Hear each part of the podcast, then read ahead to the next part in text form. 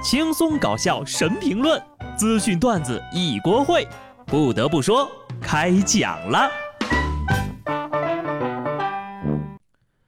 Hello，听众朋友们，大家好，这里是有趣的。不得不说，我是机智的小布。上期节目让大家下载的国家反诈软件，你们都装好了没有呀？说真的啊，这玩意儿真能防诈骗。有一个社区老大爷就投诉这个国家反诈中心 APP，说你们这软件有问题呀。老显示我儿子是个骗子，工作人员一听，赶紧问：“你儿子在哪儿呀？是干啥的呀？”然后就把大爷的儿子的工作单位给一锅端了。所以这是真儿子还是骗子装儿子呢？父慈子孝，当代半自动大义灭亲。不过干这行还用自己的私人号码，才是最骚的呀。可不要觉得自己没多少钱就放松警惕了啊！苏州的王先生在网上贷款呢，被骗了七百块钱。为了警醒其他群众，他就把自己被骗的经历发布到了贴吧。不料呢，由于王先生泄露了个人的信息，另一个骗子又找着了他。新骗子给王先生介绍了老骗子的诈骗套路，还给王先生讲解了自己的贷款经历。最后呢，给王先生介绍了一个可靠的工作人员。结果，王先生再一次被骗走了三千。Double Q 呀，卖了拐再卖轮椅，这回头客也不给打个折。如果说骗子是用广泛撒网的方式筛选受害者，那王先生这种程度应该是天选之子了吧？又想借钱，又怕被骗钱，还没有安全意识，你到底要我说多少遍才肯下载反诈软件呢？没钱的都会被骗，有钱的呀更得多加小心了。上海的李女士报警说自己的女婿被绑架了，赎金要二十五万。民警立刻意识到这是电信诈骗，可是这李女士呢根本不听劝，她说二十五万只是小钱了，想立刻就转账，并哀求骗子不要动她的孩子。随后呢，民警帮李女士联系到了女儿跟女婿，这时她才明白真的是遇到了骗子。在这条新闻里，我只看到了二十五万是小钱了，别的我一个字也没看到。我懂了，即使是骗子转钱保平安也是可以的。什么时候我也能说出这种话呀？阿姨呀，女婿没了可以换一个，钱没了就真没了呀。话说，丈母娘您还缺女婿吗？哈哈，扯远了啊。总而言之呢，大家遇到这类的诈骗电话呀，千万不要自乱阵脚。不怕骗子打电话，就怕骗子打着聊感情的幌子骗你的钱。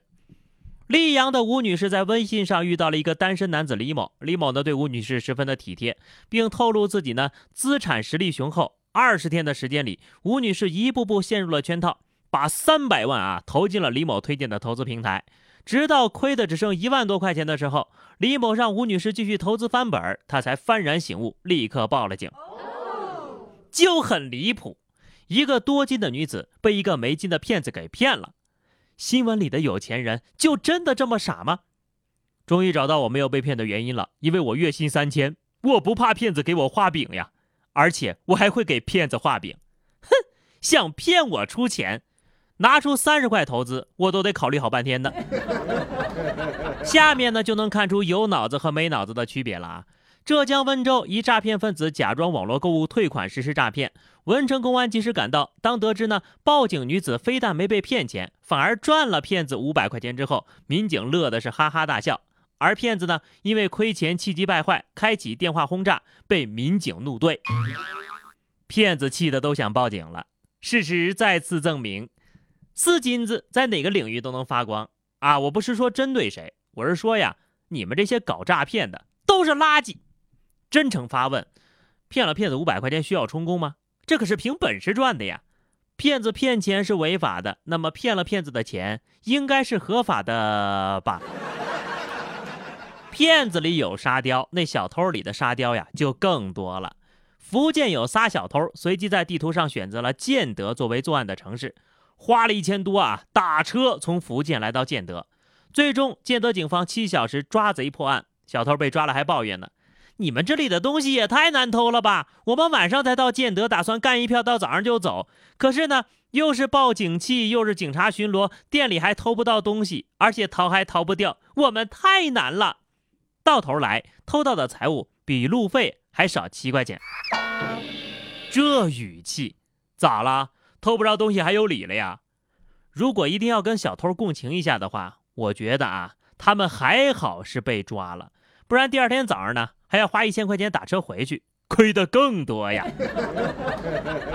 小偷为了冲击年度沙雕新闻都这么努力了，我们还有什么理由不努力呢？北京有一男子在超市盗窃的时候被老板发现了，逃跑的时候呀，竟然落下了手机和自行车。第二天，这个男的呀，居然再度上门索要遗落的物品。随后呢，这个超市老板就报警了，男子就被抓了。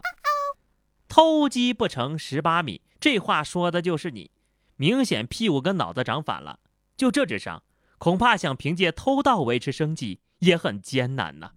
主要是我就不明白了，竟然还敢回去跟老板要手机，你是在挑战老板的记忆力呢，还是在挑战老板的智商啊？下面这位是来挑战厨艺的。上海一派出所呢接到民众报案，说自家厨房遭了贼。随后呢，民警把这个嫌疑人刘某抓了。到案之后呀，刘某对自己的犯罪行为供认不讳。他除了盗窃呢，还不止一次溜进居民家里厨房寻找食物。找不着现成的东西时候呀，竟然还根据居民家中冰箱里的食材搭配来做菜。为了做蛋炒饭，他甚至还自己蒸饭，这是让人万万没有想到的呀！这小偷做饭也开始内卷了呀！之前呢是偷学煎饼果子的手艺，现在都得展示创意了呀。那我想问一句，吃完饭他会洗碗吗？啊，洗碗之后会不会减刑呢？虽然说你是一个认真的厨师，不过还是不及格。毕竟这个蛋炒饭呢，要用隔夜饭做，那才好吃的。有借别人家厨房练厨艺的，还有偷车练技术的。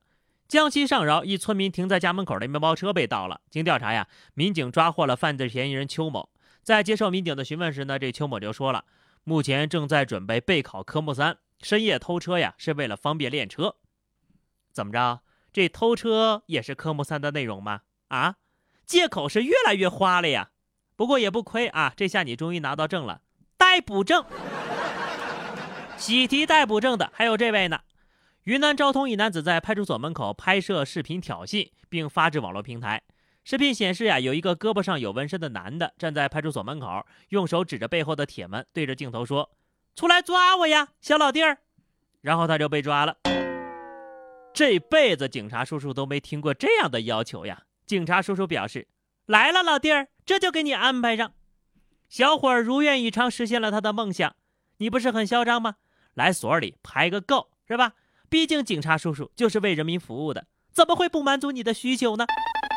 好了，那么以上就是本期节目的全部内容了。关注微信公众号 DJ 小布或者加入 QQ 群二零六五三二七九二零六五三二七九，来和小布聊聊人生吧。下期不得不说，我们不见不散。拜拜。